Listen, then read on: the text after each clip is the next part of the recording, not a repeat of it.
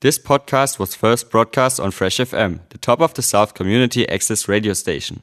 For more information on Fresh FM, as well as links to other great local podcasts, go on our website freshfm.net or download the accessmedia.nz app.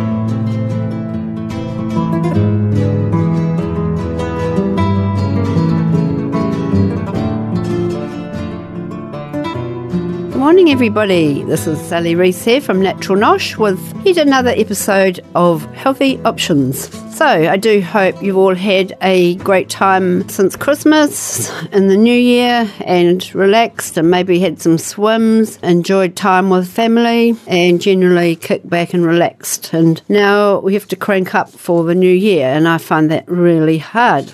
I remember I went on holiday once out of New Zealand and it took me three weeks to get back into gear. So I sympathise if you're feeling like that. Anyway, today I wrote an article yesterday actually for the Mud Cake and Roses magazine, and which will be coming out in February.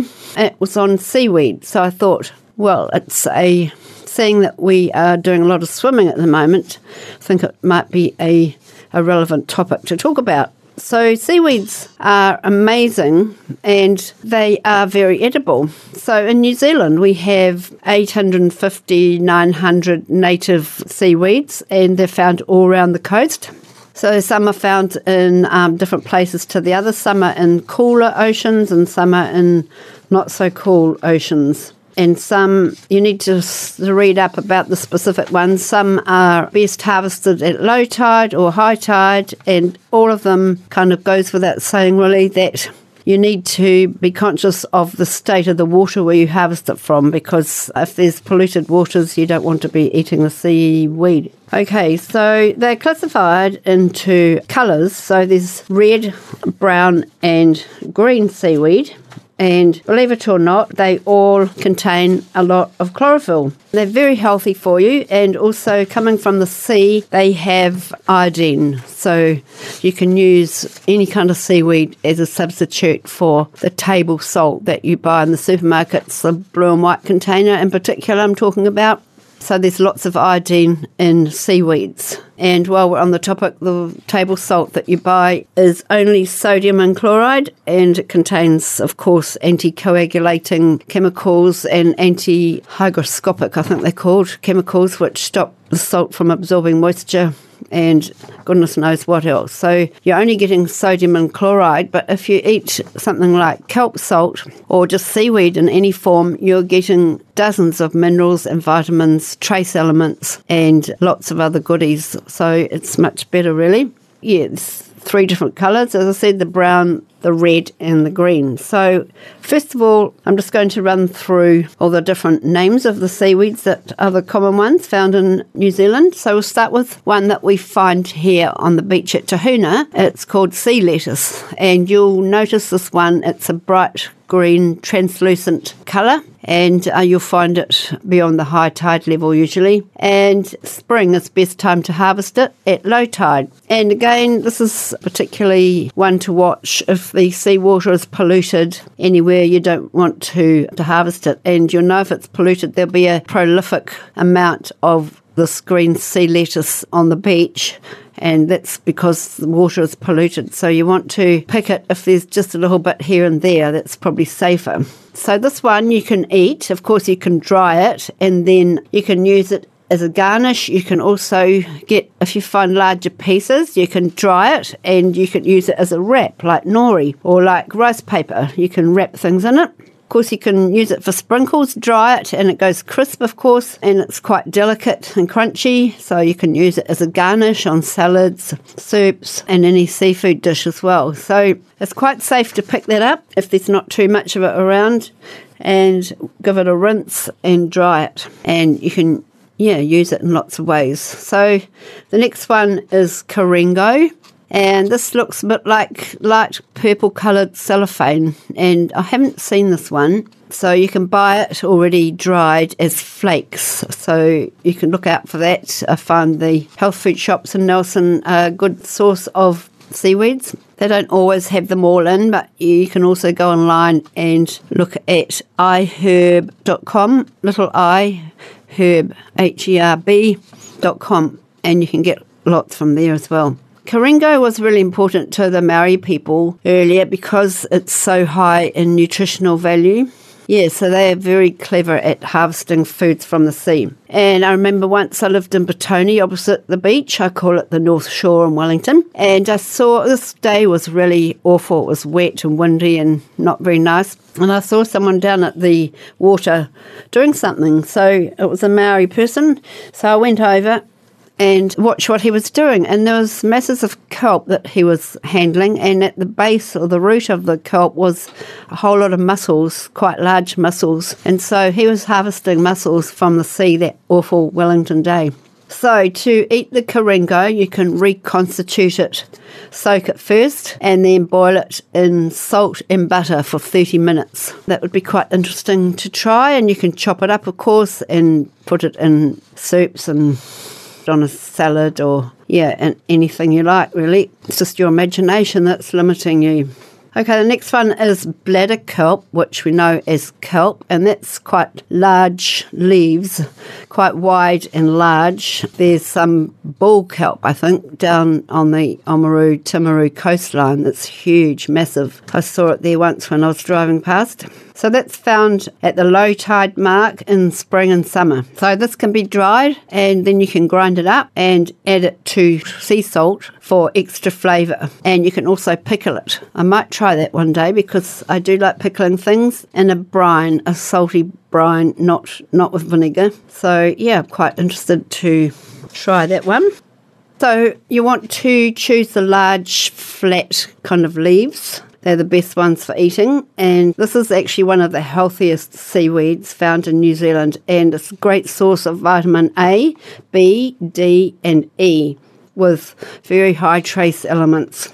So you find it in the South Island. It has a seasonal growth pattern and is best harvested in the spring and summer, as I said, and it dies back in the winter. So harvest the leaves near the tip of the stem.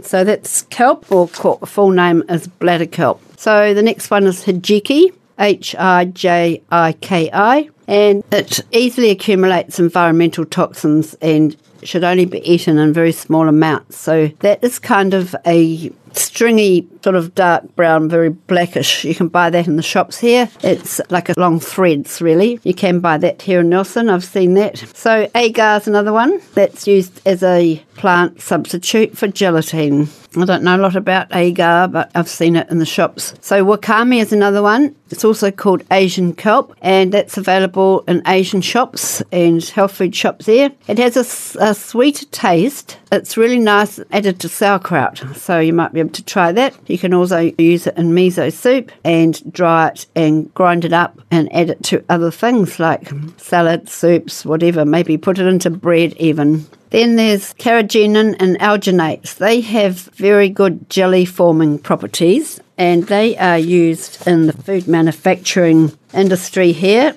I just want to tell you Carrageenans are, because of their jelly like properties, are used as thickeners. So you find them in syrups and custards, chocolates, and yogurts, surprisingly. Also, you'll find them in shampoos, toothpaste, and body lotions. And alginates are used to make water based products creamier, like ice cream. They're used in ice cream and other dairy products, and they'll stop the crystal, water crystals forming. So it keeps the texture nice and smooth. So that is wakame, and you can buy wakame here. Some of the seaweeds you find in the shops have a kind of a white film on the outside, and some people think that it's the salt dried on it, but it's it's not. It's like a bloom. Okay, the next one and the most interesting one, in my opinion, is dulse. D U L S E. So dulse is also known as red dulse because it's slightly red if you look at it, and also sea lettuce flakes. And it's very high in fibre, of course, as are the other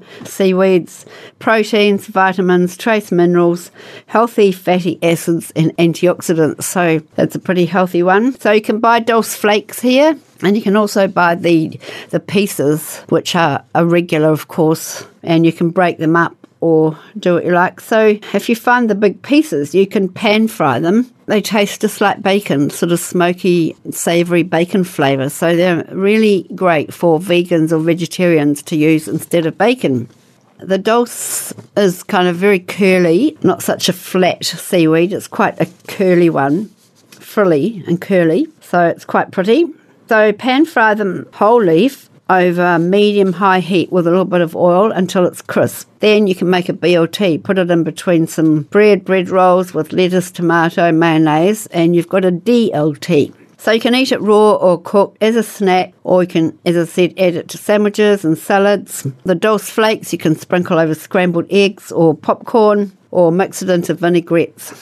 You can also add a little bit to your smoothies for a creamy seafood seaweed shake. So dulse's nutritional value doesn't degrade when you dry it or powder it.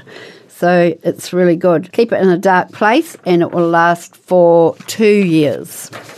So it's long lasting. And you just need to pull apart the frilly bits to make sure they're not harbouring any pebbles or any other foreign matter or little bits and pieces. Interestingly enough, I have a cousin who is working at the Oregon State University in Oregon, USA, and he has a lab there and he is producing dulse from a lab and it's going to be patented or it is patented and um, it doesn't depend on the tides or seasons and it's growable year round though it's not commercial, commercially available just yet. Chris my cousin sent me some last year and I've tried it and it does taste like bacon, so it's really great. So that's dulse, and I think that is all the seaweeds, the main, the main ones anyway. As I said, there's many varieties in New Zealand, but they're some of the main ones that you will find here in the shops. So do have a look out for those and try some experimenting in the kitchen. Get some sea flavour in your food without eating seafood. Okay, so we won't be doing any more classes at Natural Nosh until beginning of March. I'm preoccupied with something else at the moment, so look out in March on the Facebook page Natural Nosh or on my website naturalnosh.nz or contact me if you want to know what's going on. So hopefully we'll see you in a, in a month or two. Okay, so that's it from me, Sally at Natural Nosh here at Healthy Options.